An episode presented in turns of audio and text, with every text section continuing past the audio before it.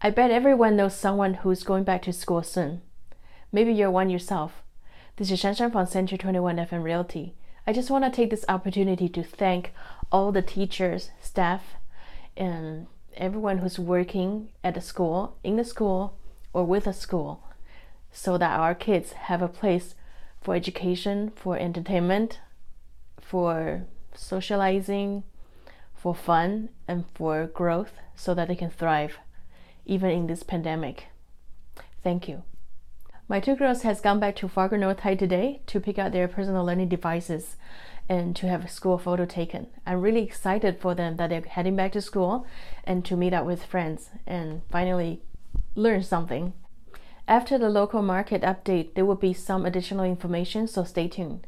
Today is August the 20th, 2020.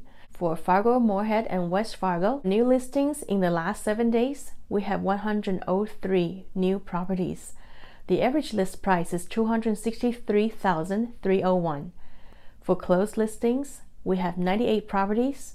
The average sale price is 267,291, and that's 98.9% of the last asking price. It took 45 days in average for them to go under contract. And for pending, we have 123 listings. Average list price is 263,564 and the average days on the market before the contract was signed was 58 days. After watching this market update for a while, you probably realize that it takes about 45 to 70 days for the house in our area to sell. And but those are just average numbers.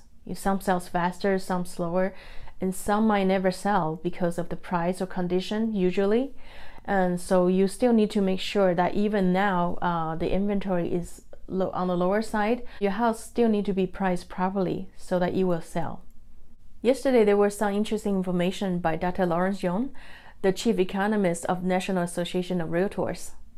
And the one that really caught my eye is this um, how people are spending their money nowadays. So I don't know if you agree on this, but it's mostly true for myself. And online shopping is up, and the sales of certain beverages are up as well, sporting goods, and there's less spending on restaurant and on clothing. However, we see that the economy is opening up. I just went to a dental clinic yesterday, and there's um, hair salon that's open. He also mentioned that a third realtors are busier this summer than last. About the mortgage, there are 20% more mortgage application comparing to one year ago, and this is not including refinance. The 30 year mortgage rate has been around 3%, and he believes that it can get even lower in the next month or two. So we know the buyers are out there, and the inventory is still relatively low. That's why the house price remain high. And he believes that we will continue to have tight inventory in housing, at least for the remainder of the year. And this last slide is Dr. Yun's forecast on the housing market. By the end of 2020, the home prices will rise about 3 to 5%, and the overall sales down by about 2 to 4%. This is a little different from Fargo Moorhead West Fargo. Our home prices is on the rise, yes.